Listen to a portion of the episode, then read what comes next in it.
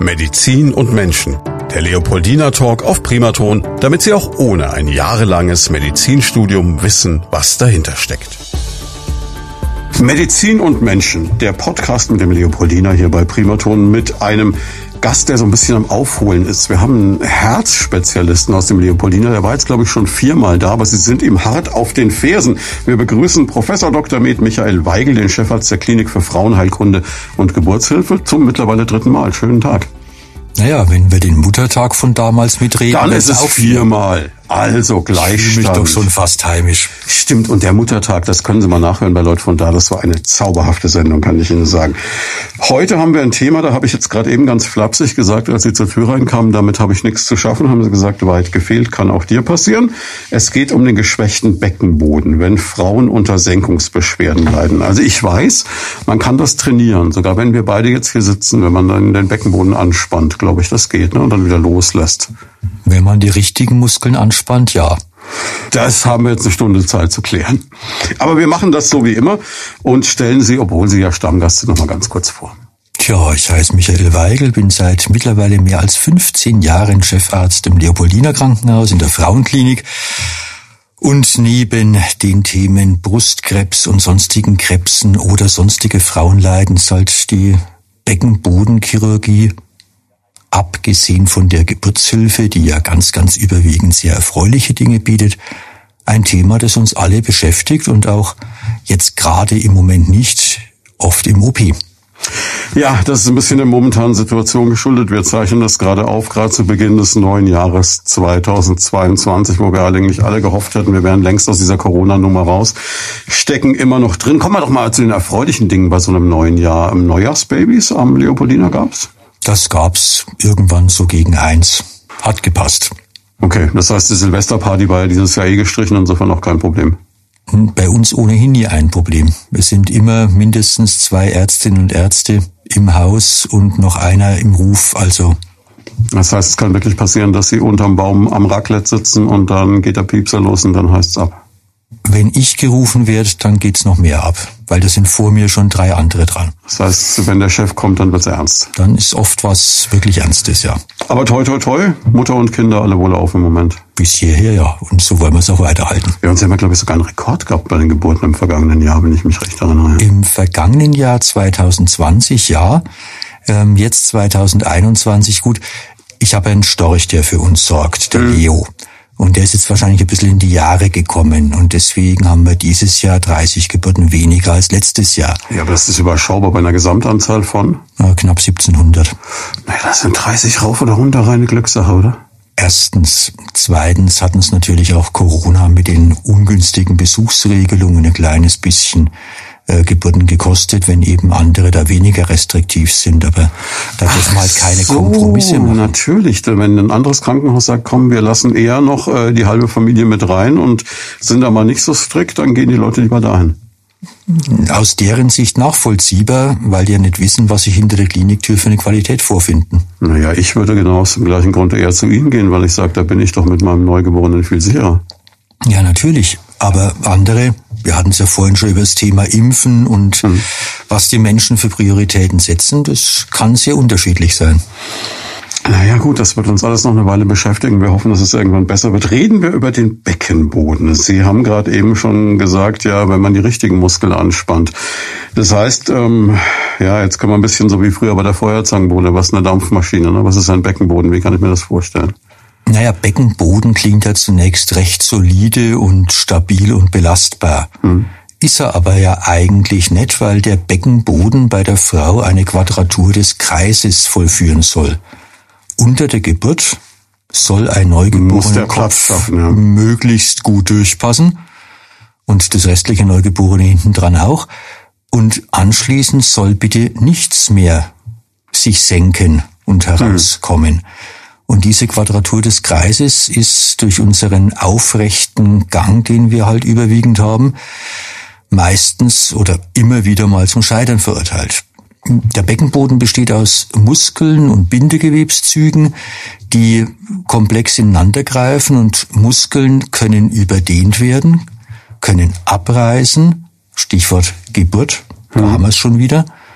Bindegewebe kann erschlaffen und dann ist der Beckenboden eben nicht mehr tragfähig und es kommt, je nachdem, wo die Schädigungen stattfinden, zu Senkung, dass sich also die Scheide, die Gebärmutter nach unten senkt und oder zur Harninkontinenz. Das heißt, wenn ich mir das nochmal eine Rolle rückwärts vorstellen will, der Beckenboden ist quasi der Bereich des Körpers äh, von ja, vorne bis hinten durch, also vom Anus bis äh, irgendwo Richtung Unterbauch rauf dann. Bis zu dem Knochen, wo das, also wir haben das knöcherne Becken hm? und dieses knöcherne Becken ist dann nach unten quasi offen. Es ist also offen, offen vom Knochen her, aber genau. verschlossen genau. durch den Beckenboden. Genau. Und bei Ihnen und mir geht da halt der Enddarm und die Harnröhre durch und bei Frauen, Sie können es die Handbewegungen nicht sehen, die ich mache, eben je nachdem die Scheide oder der Kindskopf. Und je nachdem muss das Ganze flexibel sein. Ja, ja. ja logisch, klar. Und dann, ähm, ja. Also eigentlich eine tolle Konstruktion. Ja, faszinierend, dass das funktioniert. Ne? Ja, und wir haben es halt vielleicht ein bisschen überfordert, das System. Wir sind häufiger übergewichtig. Es hat sich das Rubensche Ideal mit breit ausladender Hüfte zu einem eher schmalen Becken hin verändert. Und Wollen Sie jetzt sagen, dass Kim Kardashian wahrscheinlich weniger Probleme mit dem Beckenboden hat als Kate Moss? Hm, ich habe jetzt nicht ganz genau die Hüftumfänge im Kopf, Kim aber da können Sie mir sicherlich aushelfen. Mit diesem gigantischen Gesäß und äh, Kate Moss ist sehr knabenhaft. Also die knabenhaften Figuren, die sich halt in den letzten Jahrhunderten zunehmend als Schönheitsideal rausgearbeitet haben, sind geburtsmechanisch sicher nicht günstig und gleichzeitig werden die Kinder ja immer größer. Okay, das heißt aber, man sagt ja auch immer, es gibt diese, aber darüber haben wir schon mal ausführlich, hören sich die Muttertagssendung an, über Kaiserschnitt auf Bestellung. Ne? Da sind Sie kein großer Freund von, glaube ich. Ne? Ja, dem Kinde zuliebe. Hm. Das Kind hat unter der Geburt die einmalige Chance, seinen Magen-Darm-Kanal mit den Keimen aus der Scheide zu besiedeln. Und das ist gut und das ist gesund. Wenn wir natürlich sehen, dass eine Geburt einfach auf vaginalen Weg nicht zu Ende geführt werden kann, dann haben wir heute Gott sei Dank die Möglichkeit des Kaiserschnittes und müssen nicht mit Zangen und sonstigen heroischen Manövern noch zusätzliche, entschuldigen Sie den Ausdruck, Kollateralschäden hm. verursachen, und ja, dann muss man halt den Kreisschnitt machen. Aber nur wegen des Beckenbodens ähm, sich gegen eine vaginale Geburt zu entscheiden, hätte für die nächste Schwangerschaft durchaus höhere Risiken, aber fürs Kind einfach halt auch Schädigungsmechanismen, die man nicht bedenken kann, so ohne weiteres. Ja, wie wirkt sich jetzt so ein Schaden am Beckenboden aus? Sie haben es schon angedeutet, Harninkontinenz ist ein Problem. Also wenn halt der Halteapparat der Harnröhre verletzt ist, dann wird es zur Harninkontinenz kommen, bevorzugt beim Husten, Niesen, Pressen, Lachen, was wir als Belastungsinkontinenz nennen. Wenn weiter oben der Schaden ist, senkt sich in Anführungszeichen nur die Scheidenwand. Und wenn oben der Halteapparat um die Gebärmutter auch in Mitleidenschaft äh, gezogen ist, dann senkt sich halt auch die Gebärmutter. Und es kann ein bisschen sich vorwölben, das kann richtig vor den Scheideneingang kommen oder es kann zum kompletten Vorfall kommen, wie der eingangs geschilderte Fall der alten Bäuerin. Das heißt einfach Schwerkraft und dann Schwerkraft, das keine Niederlage und dann stülpt sich die Scheide nach außen und der Muttermund ist der tiefste Punkt des Vorfalls. Okay, jetzt will ich mir halt so gefühlt vorstellen, wenn es nicht ganz so dramatisch ist, dann gibt's dieses, wo man immer im Fernsehen Werbung sieht, Tena oder wie diese Dinger heißen, so, so, so Slips, die man tragen kann, wenn man ein bisschen inkontinent ist und dann geht das Leben weiter. Das ist, glaube ich, so das, was man. Weil ich denke mal, wir reden da jetzt relativ locker drüber, weil wir schon öfter Sendungen miteinander gemacht haben, aber im Grunde genommen ist es ja ein wahnsinnig schambehaftetes Thema, oder? Ja. Und Deswegen reden wir jetzt ja auch drüber, dass ähm, Frauen, die da entsprechende Probleme haben, sich einfach trauen, das beim Frauenarzt oder ihre auch nicht, auch nicht irgendwie despektierlich, um das mal gleich klar zu machen, nee, nee. sondern man muss es wirklich einfach benennen. Man muss es benennen. Und wenn ich halt zur Vorsorge gehe und werde da gefragt, und Sie kommen zur Vorsorge, ist alles gut, dann kann ich entweder nichts sagen oder ich kann sagen, ja, aber ähm, beim Husten und Niesen merke ich, dass ich den Urin nicht mehr so gut halten kann.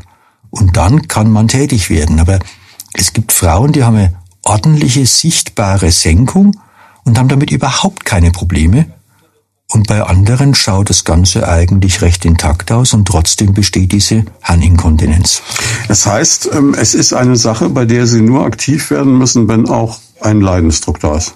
Kann man das so sagen? Also da passiert jetzt sonst nichts. Oder? Also so berate ich meine Patientinnen. Ähm, hm. Denn es geht nicht darum, die vaginale Schönheitsideale äh, zu erreichen, sondern es geht darum, besteht Leidensdruck für dich, weil ja jede Operation angefangen mit der Narkose einfach auch Risiken birgt. Und dann müssen wir schon irgendwas haben, was wir beheben. Sie haben Gedanken zum Thema oder persönliche Fragen? Darauf freuen wir uns. Einfach anrufen unter 09721 20 90 20 und mitreden. Ich habe interessanterweise also in der Vorbereitung zu diesem Thema ähm, den Fall einer 80-jährigen Dame gelesen im Internet, die gesagt hat zu ihrem Arzt wohl, das Thema Sexualität, was ich jetzt überhaupt nicht für 80-Jährige so einschränken möchte, dass es so sein muss, aber bei ihr war es so, ist durch. Kinder kriegt sie auch keine mehr, also warum nicht einfach ähm, zunähen und Ruhe Kann man es so simpel machen? So hat man es früher gemacht. Aber dadurch wurde die Inkontinenz gerne noch stärker. Deswegen hat man diese. Das heißt, es stößt dann alles an eine Barriere, aber es ändert nichts am Problem. Äh, richtig, also man kann damit die Senkung einigermaßen zufriedenstellend behandeln, aber mhm. die Inkontinenz halt gar nicht. Vielleicht mhm. sollte ich mal kurz erzählen, wie das mit der Kontinenz ist. Äh, unter der Harnröhre ist so eine bindegewebige Platte, ist jetzt zu viel gesagt, aber halt ein Widerlager. Mhm. Und dieses Widerlager wird von zwei kleinen Muskeln, wenn wir husten, reflektorisch angespannt. Dann das heißt, ich klemme das einfach ab. Äh, die, die, das, das Abklemmen passiert durch das Husten. Mhm. Beim Husten wird die Harnröhre gegen dieses Widerlager gepresst. Das ist straff und dann ist abgeklemmt. Dicht. Ja, was muss ja eigentlich grundsätzlich dicht sein, weil wenn ich jetzt hier sitze mit Ihnen, ich habe heute auch was getrunken, dann läuft ja nicht einfach, ne? sondern es läuft ja nur, wenn ich das willentlich steuere. Ja, deswegen müssen Sie Ihren inneren Schließmuskel aktiv entspannen und mhm. den äußeren mit. Okay. Und bei dieser Belastungsinkontinenz, von der ich spreche, haben die Schließmuskeln völlig normale Funktion, aber das Widerlager ist kaputt. Das heißt, der Muskel schafft, aber dem fehlt der Widerstand, wo er sich anlehnen kann. Es fehlt einfach der Harnröhre etwas, wo sich's anlehnen kann. Okay. Wenn Sie sich vorstellen, ähm, Sie haben Ihren Garten gewässert und jetzt fliegt Ihnen äh, irgendwas vom Schlauch ab und der liegt im Matsch und Sie steigen drauf, dann läuft das Wasser weiter. Weil ich den Schlauch zwar in den Matsch reindrücke, aber ich kriege nie den Schlauch zusammengepresst, dass es dicht wird. Genau. Haben Sie Holzbrettle drunter? Ist alles gut. Ist wieder alles dicht. Und dieses Widerlager, von dem ich spreche, ist halt durch Schäden jeglicher Art dann nicht mehr zu einer Platte, sondern zu einer Hängematte verkommen, die eben entsprechend nachgibt. Und jetzt würde ich gefühlt sagen, dann straffen Sie das Ganze und dann ist die Hängematte wieder weg. Das ist eine Operationstechnik, wo man das quasi rechts und links wieder neu aufhängt. Mhm.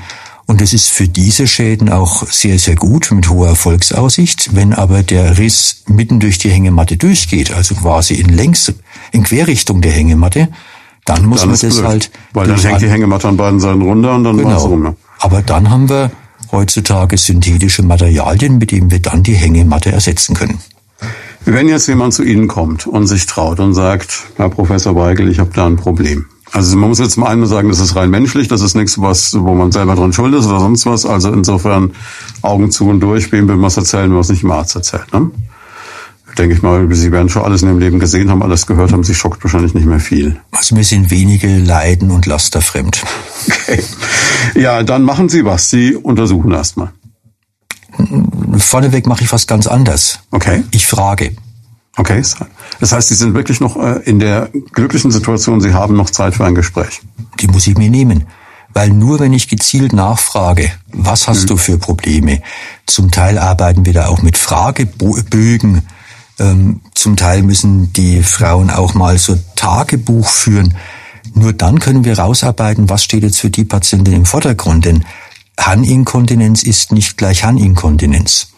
Wir sprechen die ganze Zeit über die Belastungsinkontinenz beim Husten, aber es gibt auch die andere Form der Inkontinenz. Man merkt, man muss und schafft's nicht mehr bis zur rettenden Kloschüssel. Das ist dann die sogenannte Dranginkontinenz. Und Belastungsinkontinenz, Dranginkontinenz treten nicht selten mehr oder minder ausgeprägt gemeinsam auf. Und deswegen ist ganz wichtig, was stört denn die Patientin jetzt am meisten? Und da setzen wir dann an.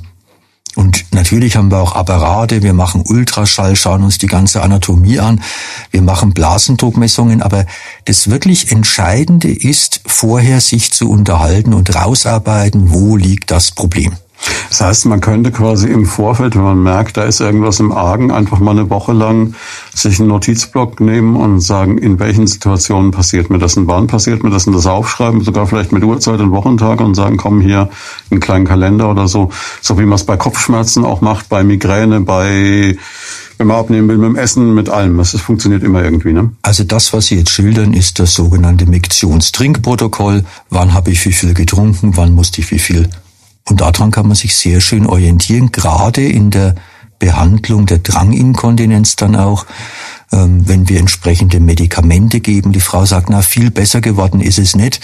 Und dann schauen wir ins Miktionstagebuch und stellen fest, also vor vier Wochen, da hatten sie am Tag 15 Drangepisoden, jetzt haben sie bloß noch fünf, meinen sie nicht doch? Ach, jetzt wo sie sagen. Ja, weil es halt ein schleichendes Besserwerden ist. Mhm.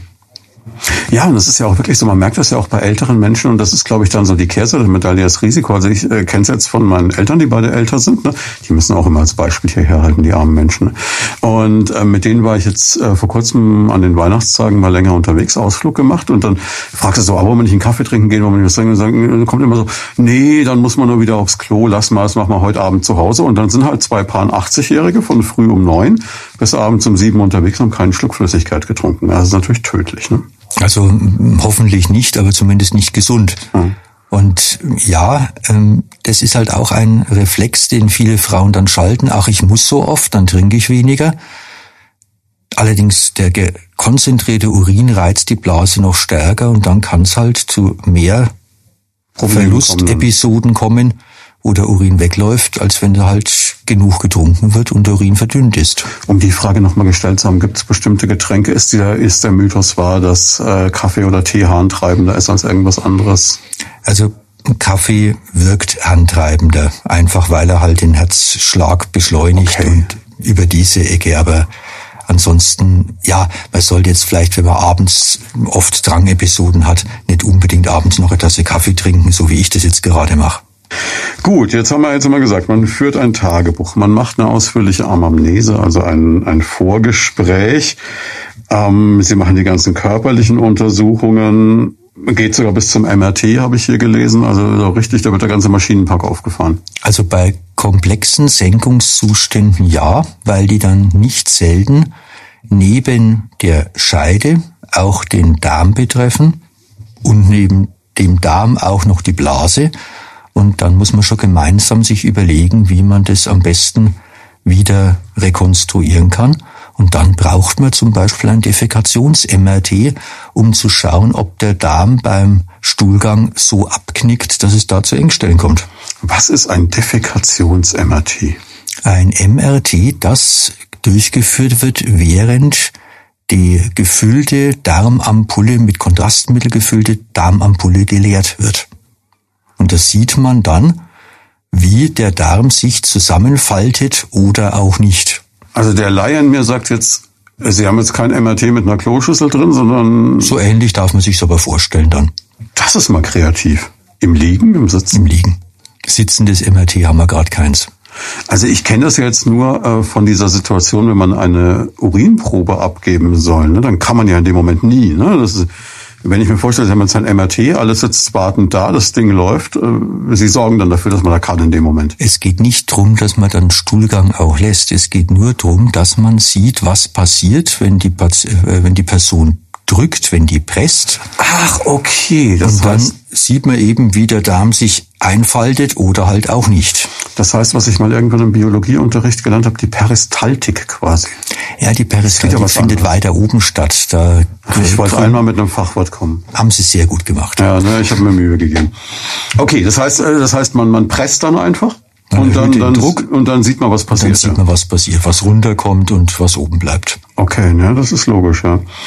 Jetzt mal eine Frage nochmal vorweg wir haben gehört, okay, die Inkontinenz kann schlimmer werden, es können sich Dinge senken, es kann zu einem Vorfall kommen. Das ist jetzt aber keine Erkrankung, um das vielleicht mal gesagt zu haben, wenn ich es richtig verstehe. Die ist zwar mega lästig und, und schränkt meine Lebensqualität ein, aber ich werde daran nicht versterben, oder wie ist das? Solange es nicht zu Extremformen kommt, dass beispielsweise durch den Vorfall der Handtransport in den Handleitern nicht mehr funktioniert und sich die Nieren aufstauen, auch das hatten wir schon. Okay. Ähm, Aber da muss ich doch ganz viele Warnzeichen vorher ignoriert haben, oder? Ja, das, sie haben sich halt nicht gekümmert. Das hm. ist halt so und, und fertig. Und oftmals hört man dann, ich bin ja schon so alt. Für ich bin ja schon so alt haben wir natürlich andere Operationsverfahren als für ich bin 40, habe ein Problem und will mich noch voll belasten können. Andererseits kann ich natürlich sagen, Lebensqualität ist auch im Alter was Schönes. Ne? Eben. Also ähm, deswegen, wenn die Patientinnen kommen und wir ihnen gute Aussicht bieten können, ihnen zu helfen, dann werden wir die durchaus auch ermutigen weil das sind ja Eingriffe, die man vielfach in einer regionalen Anästhesie durchführen kann dass man sich oben noch wunderbar unterhalten kann und das Operationsgebiet aber trotzdem gefühllos ist. Das heißt also auch im höheren Alter habe ich nicht dieses Narkoserisiko mit der Verwirrtheit, die danach kommt, unbedingt dann. Nicht unbedingt. Okay. Kann ich sowas auch, wie man immer so schön sagt, konservativ behandeln, wenn es nicht gar so schlimm ist, oder? Ja, wenn es nicht gar so schlimm ist, dann kommt das, was Sie jetzt angesprochen hatten, Beckenbodengymnastik. Ähm, man kann beim Sport, wenn es jetzt um Belastungsinkontinenz geht, ein Pessar in die Scheide legen. Das ist ein kleiner Ring, der vorne dran eine Noppe hat und das drückt dann eben genau an der Stelle, wo die Hängematte durchhängen würde, ein kleines bisschen von unten gegen die Harnröhre und dann bleibt man auch beim Joggen kontinent. Spürt man das oder ist das wie so ein Nuva-Ring oder so, das verschwindet und keiner redet mehr drüber? Ähm, also viele Frauen sagen, sie spüren es, aber es ist nicht unangenehm. Hm. Okay. Und es gibt dann eben mechanische Unterstützung einfach von unten gegen den, gegen den Harnröhrenwinkel. Also jetzt mal so ganz salopp gesagt, wie, wie, wie ein Korken ist eine blöde Umschau, aber so ein bisschen, ja. Ja, der Korken würde ja würde komplett verschließen. Von, also. vorne auf die Harnröhre draufgeflanscht und ich glaube, das hat, würde sich nicht durchsetzen. Okay. aber dieses Widerlager, von dem ich gesprochen habe, das normalerweise durch diese bindegewebige Platte geschaffen wird, das wir operativ durch Ach so, das simulieren Sie quasi durch diesen Und das wird, durch, wird von unten quasi ein wenig simuliert. Ähm, jetzt, ähm, dann gibt es das Wort, Sie haben es schon vorher mal gesagt, Biofeedback. Biofeedback bedeutet was konkret? Sie haben es dreimal gesagt, ich habe wissend genickt, aber im Grunde genommen, was ist es denn? Ähm, Sie führen ein Gerät in die Scheide ein, so Sie eine haben, und dieses Gerät hat Drucksensoren. Hm. Und führen dann bestimmte Übungen durch und das Gerät sagt Ihnen, ob Sie jetzt die richtigen Muskelgruppen anspannen, ob die gewünschte Wirkung erreicht ist oder nicht. Mhm. Und dann macht es eben ein klagendes oder ein lobendes Geräusch. Das kennen Sie ja von entsprechenden Automaten, ne, wie der Flipper vor früher klang. Mhm. Und so bekommen Sie die Rückmeldung, Feedback, ob Sie es richtig machen. Das ist ja raffiniert. Also es ist sozusagen das High-End, aber das hilft halt auch nur, wenn man es auch macht und nicht, wenn man es am Nachtkästle stehen hat. Wie mit allem. Und das ist bei den Biofeedback-Geräten tückisch. Da kannst du nämlich auslesen, wie oft die tatsächlich angewendet werden. Oh, das ist ja gemein. Jo. Das, das ist ja, das heißt, Sie haben dann gewissermaßen, wenn die Patientin zu Ihnen kommt, können Sie sagen, vorbildlich oder Sie können sagen, heute gibt es leider kein Fleißbildchen. Naja, ich kann es nicht auslesen, aber das entsprechende Sanitätshaus, das solche Geräte verleiht, kann das auslesen und ja, dann bekommen wir natürlich schon die Information. Sie haben Gedanken zum Thema oder persönliche Fragen? Darauf freuen wir uns. Einfach anrufen unter 09721 20 90 20 und mitreden. Wenn das alles nicht hilft, also das PSA nicht geholfen oder das Biofeedback nicht hilft oder so, dann sind wir irgendwann beim Eingriff. Und dann. da gibt es wahrscheinlich auch verschiedene Eskalationsstufen, oder? Ja, das häufigste ist, dass man eben diese ähm, bindegewebige Widerlager der Harnröhre durch ein schmales Netzgewebe von einem Zentimeter so einen Streifen ersetzt und den dann auf verschiedene Arten und Weisen befestigt.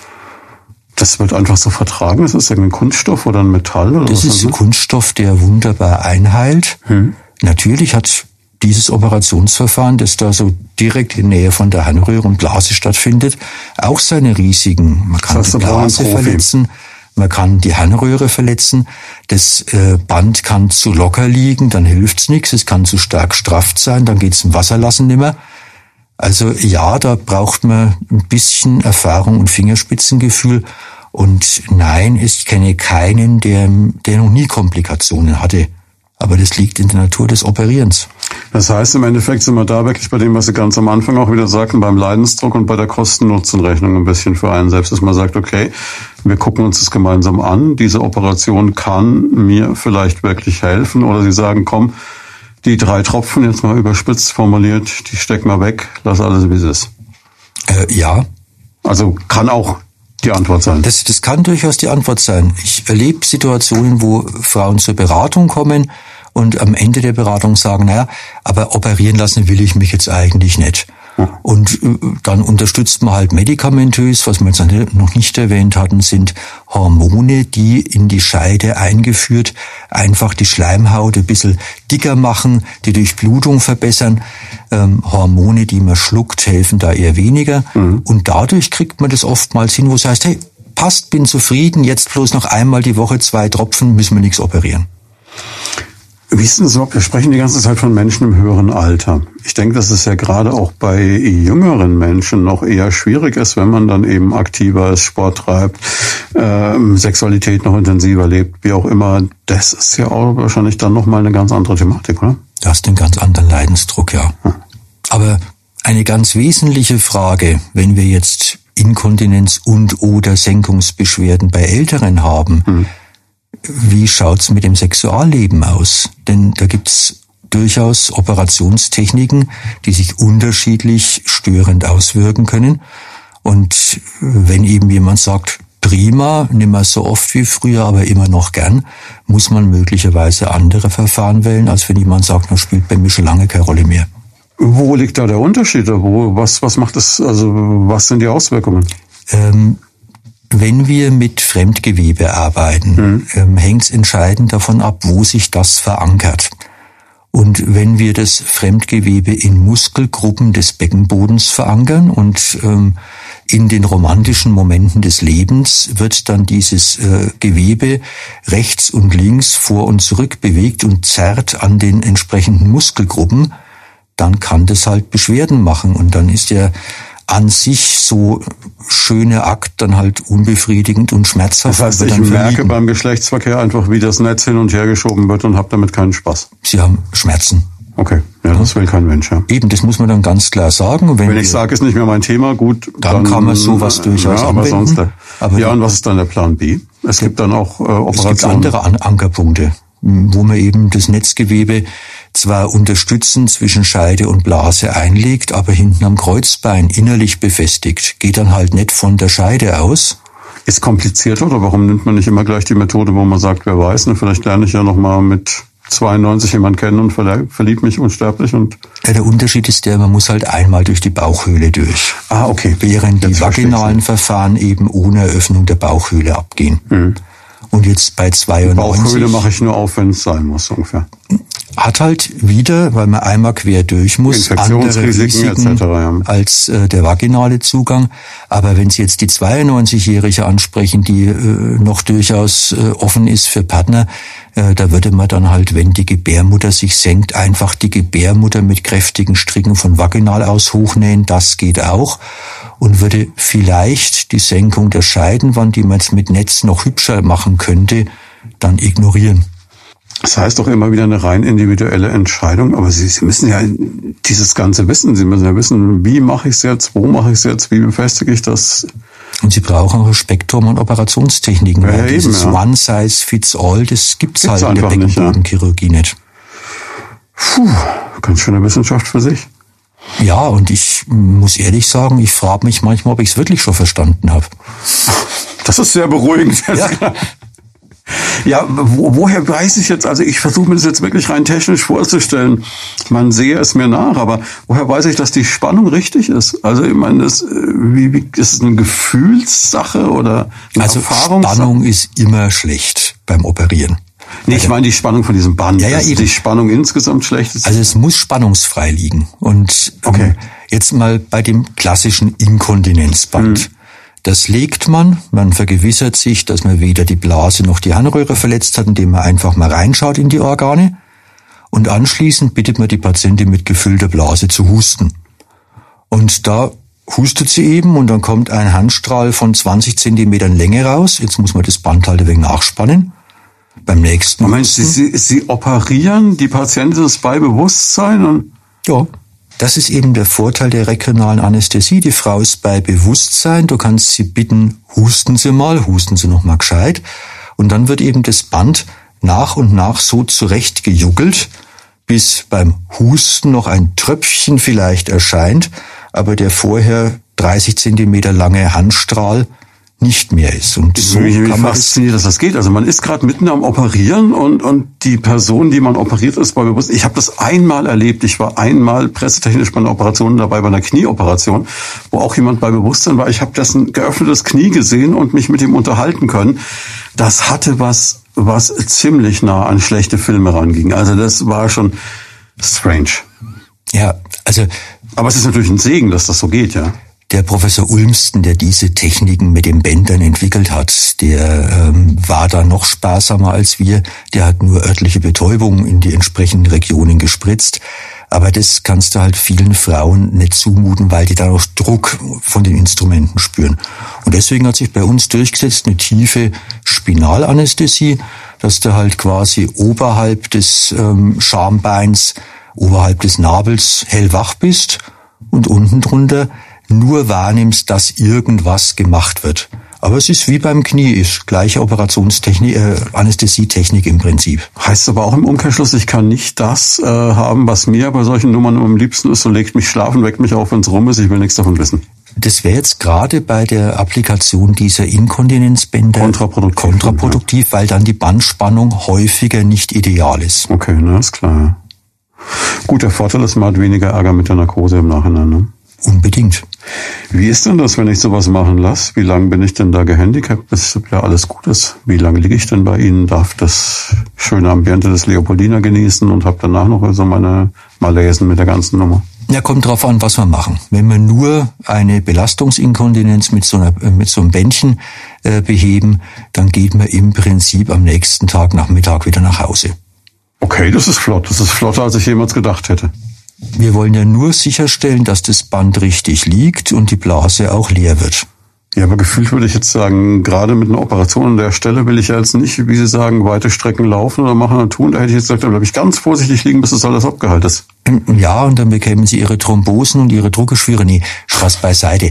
Äh, das Band liegt einmal appliziert sehr fest. Natürlich dürfen Sie dann nicht am nächsten Tag den Kohlensack schleppen, aber das tun die wenigsten. Aber das sitzt sehr, sehr gut, hm. heilt dann ein, bis es voll eingeheilt ist, vergehen sechs, acht Wochen und dann ist es da. Das heißt, ich komme dann regelmäßig noch bei Ihnen vorbei, wir gucken, dass alles passt und dann ist gut. Respektive bei der Frauenärztin, die sie uns geschickt hat, mhm. die schaut halt nach dem Rechten und fertig. Okay. Wenn wir nur eine Senkung der Scheide, die hauptsächlich die Gebärmutter nach unten drückt, operieren mit Gebärmuttererhalt, wo wir eben die Gebärmutter mit entsprechenden Bändern fixieren, ist man auch nach, sagen wir, drei Tagen in der Regel wieder daheim. Und die größeren, komplexeren Operationen, da bleibt man dann etwa eine Woche. Es ist schon faszinierend, was mittlerweile alles geht. Ich denke, das ist immer ein Beispiel dieser Transplantation bei Hüfte und so, ne, wo man früher gesagt hat, eine Operation auf Leben und Tod, die mehrstündig dauert. Und heute steht man am nächsten Tag wieder aufrecht da und läuft. Das ist unglaublich, was die Medizin für Sprünge macht. Ja, also gerade mit diesen Fremdgeweben, da haben wir vor 15 Jahren ähm, einen Urknall erlebt. Leider Gottes muss ich sagen, ein Urknall, der ähm, zu viel unsinnigen Indikationen geführt hat. Da kam man dann auf die Idee, 35-jährigen Frauen Netze unter die Scheidenwand zu bauen wegen minimaler Senkung nach dem Motto, das gehört mal gemacht. Und Sie können sich vorstellen, eine 35-jährige, wo das Netz dann an falschen Stellen zerrt, oder gar am Ende nicht richtig einhält, die ist dann gezeichnet fürs Leben. Ja, das ist ja immer Fluch und Segen. Ne? Man hat es ja bei Brustimplantationen auch gesehen. Ne? Das kann man, äh, da kann man ein Leben wahnsinnig verbessern, da kann man aber auch richtig Unfug machen mit. Ne? Und deswegen muss man einfach gemeinsam abwägen, wo will ich hin und äh, je mehr technische Möglichkeiten ich habe, desto besser kann ich natürlich die Patientin auch aufklären. Gibt es so eine Schallmauer, wo Sie sagen, jetzt ist jemand einfach wirklich ganz hart gesagt zu alt und wir machen sowas nicht mehr? Ja, wenn jemand bettlägerig ist, werden wir es eher nicht mehr angehen, weil dann zum Beispiel die Belastungsinkontinenz, die Senkung keine so entscheidende Rolle spielt. Aber ich habe vor nicht allzu langer Zeit eine 90-Jährige, die zehn Jahre lang schwer Harninkontinent war, dann operativ versorgt und ihr geht's gut und sie ist zufrieden und ärgert sich jetzt nur über die letzten zehn Jahre. Das ist ja oft so, ja. Dass man sagt, hätte ich noch früher, ne? Ja. Sie haben Gedanken zum Thema oder persönliche Fragen? Darauf freuen wir uns. Einfach anrufen unter 09721 20 90 20 und mitreden. Jetzt haben wir schon gesagt, okay, das ist eine Möglichkeit. Dann gibt es natürlich die Möglichkeit der konservativen Behandlung. Dann haben Sie gesagt, medikamentös, ne? erst spät am Tag, ne? äh, durch Hormone, die ich auch quasi vor Ort setze. Und dann gibt es auch noch ein Blasentraining. Was ist denn ein Blasentraining?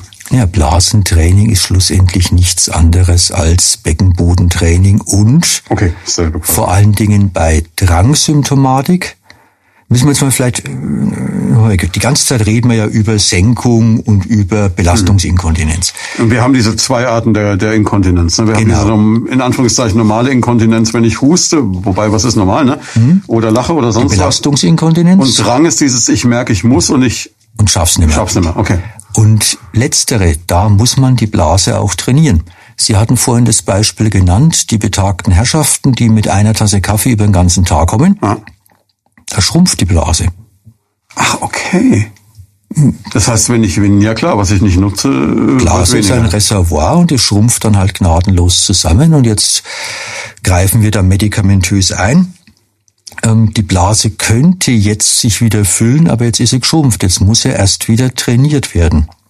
Das heißt, ich kann das vielleicht das erstmal nur einen halben Liter Wasser auf einmal trinken, später wieder ein Dreiviertel Liter so ungefähr. Naja gut, es rutscht ja nicht mit einem Schlag durch in die Blase, mhm. aber Sie können dann die Trinkmenge allmählich steigern, aber es ist oft ein Phänomen, dass die Blase dann so niederkapazitär ist, dass da, wenn wir Blasendruckmessungen durchführen, bei 100, 150 Millilitern schon maximaler Handdrang angegeben wird von der Patientin, während bei Ihnen und mir da irgendwo so bei 500 Millilitern vielleicht mal Reaktion hervorgerufen Das ist auch das, was dann gerade bei älteren Menschen oft wirklich gefährlich wird, dieses Dehydrieren. Ich weiß nicht, es gab mal einen sehr heißen Sommer, da sind in Frankreich unglaublich viele Menschen verstorben sogar, weil die einfach äh, zu wenig Flüssigkeit hatten.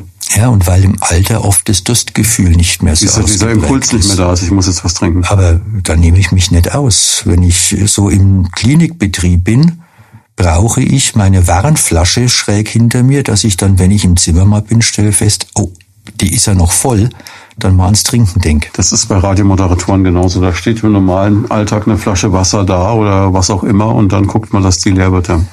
Weil sonst macht man es nicht. Und noch schlimmer ist es halt, wenn man dann entsprechende Belastungsinkontinenz, Drangsymptome hat und es noch bewusst vermeidet. Ach, ich hätte jetzt zwar Durst, aber ich muss dann ja vielleicht. Mhm. Grundsätzlich kann man aber sagen, dieses, äh, man kann es ja, glaube ich, selber testen. Das geht ja, glaube ich, auch bei Männern, wenn man einfach in dem Moment, wenn man Wasser lässt, man versucht zu unterbrechen und weiterzumachen. Ne? Das ist ja, glaube ich, so ein, so, ein, so ein Trick, wo man mal gucken kann. Dann weißt du, dass du eher keine Belastungsinkontinenz hast, wenn du das noch gut unterbrechen kannst. Also das wäre mal so, so eine Option. Ne? Haben wir schon gesagt, was man alles machen kann? Haben gesagt, man muss gut aufpassen. Jetzt äh, entlasten wir die Damen doch auf der letzten, auf dem letzten Stück. Aber Sie haben am Anfang gesagt, das kann auch Männern passieren. Allerdings bei Männern insbesondere dann, wenn noch zusätzliche Eingriffe an der Vorsteherdrüse, an der Prostata erfolgen müssen. Also sprich nach einer Krebserkrankung, nach einer Vergrößerung gutartig. Wo dann halt der Kontinenzmechanismus durch die Nerven bedingt nimmer ganz so toll ist. Mhm. Aber das operative Prinzip, ich bin nun kein Urologe, aber ist im Prinzip das gleiche. Man baut ein Bändle da drunter, wo unterstützt werden muss. Ja, Mensch, das ist natürlich jetzt echt ein, ein, Thema, wo man sagen muss, ich kann mir vorstellen, dass ganz, ganz viele da bis zum letzten Moment warten, dass sie kommen. Es gibt solche und andere. Es gibt auch Frauen, die nachvollziehbar Leidensdruck haben, weil sie eben die berühmten drei Tropfen verlieren und keine Vorlagen tragen möchten. Und da muss man dann halt gemeinsam für diese Patientin ihren Weg erarbeiten. Und wenn der Leidensdruck nur groß genug ist, kann man auch in so einer Situation operieren. Aber ich gebe ehrlich zu, so richtig mit Überzeugung die Leute in die Operation reindrängen, tue ich in der Situation ganz sicher nicht. Das ist ja aber, glaube ich, das Beste, was Sie sagen können, das Beruhigendste überhaupt für einen Menschen, wenn der Arzt nicht sagt, komm, wir operieren ne, für die Quote oder für was auch immer, da gibt's immer diese ganzen Sprüche, sondern schon sagt, komm, nee, da lass uns mal lieber aufpassen.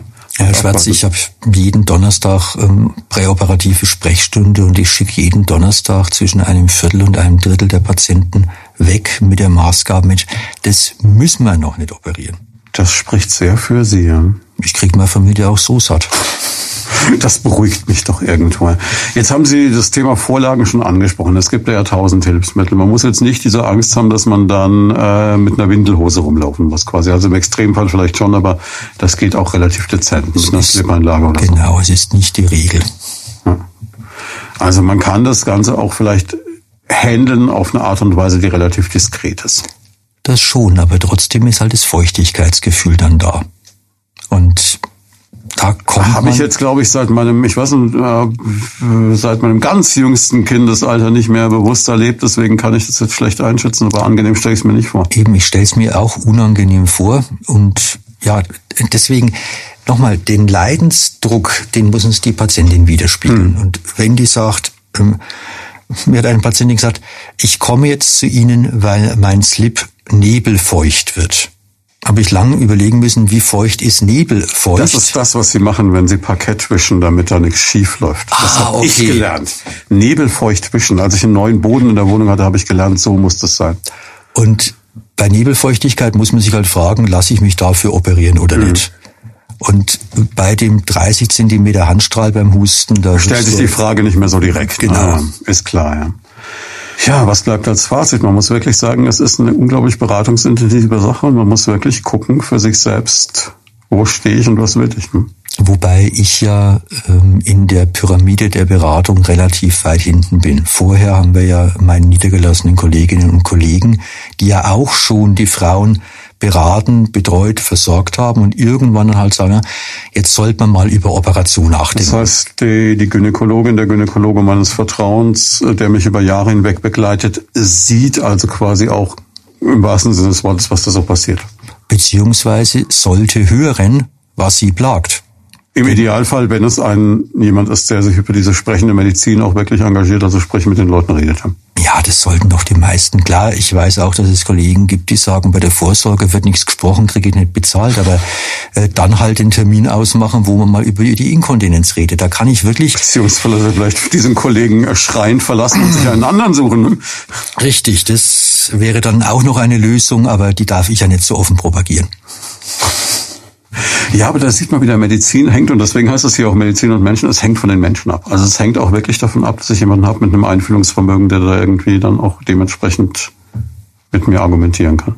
Ja, und es hängt auch davon ab, jetzt mache ich mal ein bisschen Werbung für uns, ähm, wie breit du aufgestellt bist. Denn das, was ich jetzt hier an Operationstechniken und Verfahren erwähnt habe, das können bei mir aber auch einige Oberärzte das hat sich über die Jahre, ich bin jetzt 15 Jahre da, mhm. hat sich das entwickelt, so dass wir da breites Team haben und ich Gott sei Dank nicht in der Not bin, wenn ich vom Fahrradfahren von 40 Tonnen überrollt werde, dass es dann keiner mehr kann.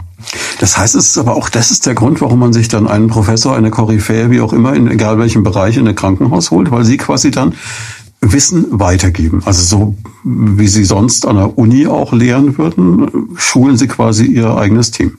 Ja, ich bin ja nebenbei auch eine Hochschullehrer, aber ja, so ist es. Und das, ist, das Ganze ist auch ein Generationenvertrag. Die jüngeren Assistenten machen Arbeiten, die ich zum Teil, muss ich ehrlich zugeben, gar nicht mehr könnte, so äh, computermäßige Erfassungen und derlei Dinge mehr.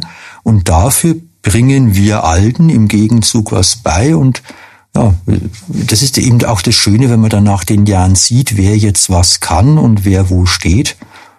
Da fühlt man dann ein bisschen Vaterstolz. Schön, dass es überall gleich ist. Es ist wie beim Radio. Ne? Ich kann auch manche Sachen und wenn ich dann irgendwas mit dem Computer machen muss oder ein TikTok-Video oder wie das heutzutage ist, dann hole ich einen jungen Kollegen oder eine Kollegin. Ne?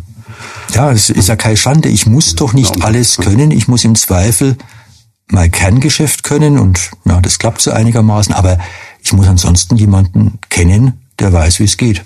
Und Sie machen dann wirklich auch noch Vorlesungen nebenher? Ja als Professor musst du ja an der Hochschule, an der du habilitiert bist, auch noch Lehrverpflichtungen erfüllen. Sonst bist du Privatdozent. Oder Sonst wirst du wieder zurückgestuft und ja, das mache ich dann halt einigermaßen regelhaft. Ich bin in Mannheim der verpflichtet.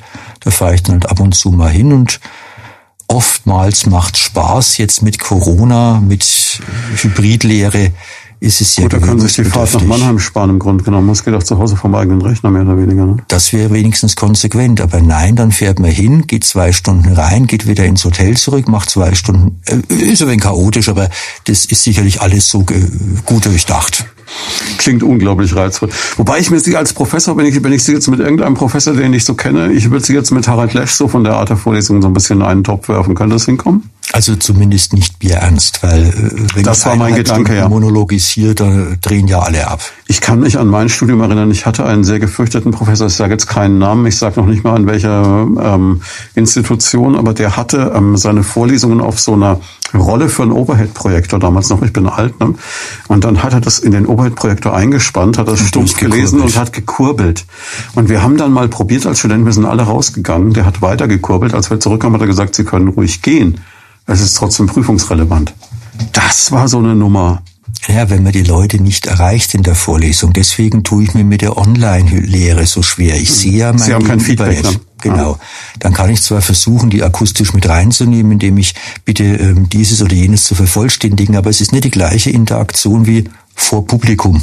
Das wäre genauso, wenn wir die Nummer jetzt hier gerade telefonisch machen würden. Es wäre anders. Ja. so sehen wir uns, ja, können gestikulieren. Anders, ja.